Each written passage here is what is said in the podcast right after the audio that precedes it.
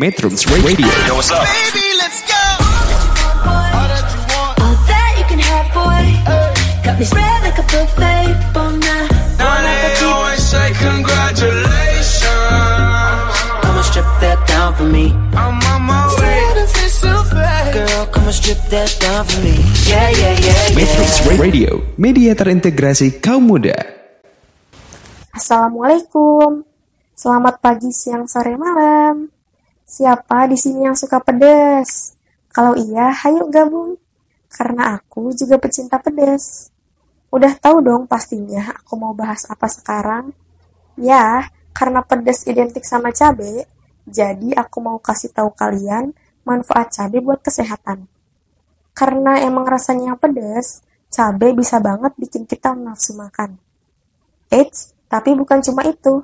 Cabai juga punya banyak nutrisi penting buat tubuh, kayak protein, karbohidrat, gula, serat, lemak, vitamin A, vitamin B6, vitamin C, zat besi, magnesium, kalium, air, dan kapsaisin.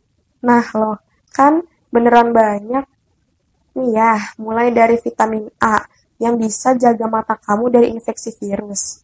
Ada juga vitamin C yang bantu jaga sistem imun dan kesehatan kulit. Terus vitamin B6, asam folat, potasium, dan beta-karoten yang bisa cegah stroke dan serangan jantung.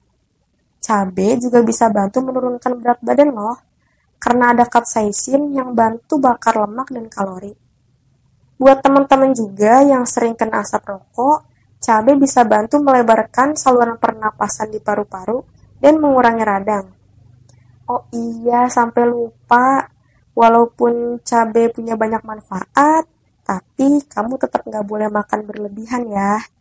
Kalau kamu makan pedas berlebihan, nanti yang ada malah kena gangguan pencernaan.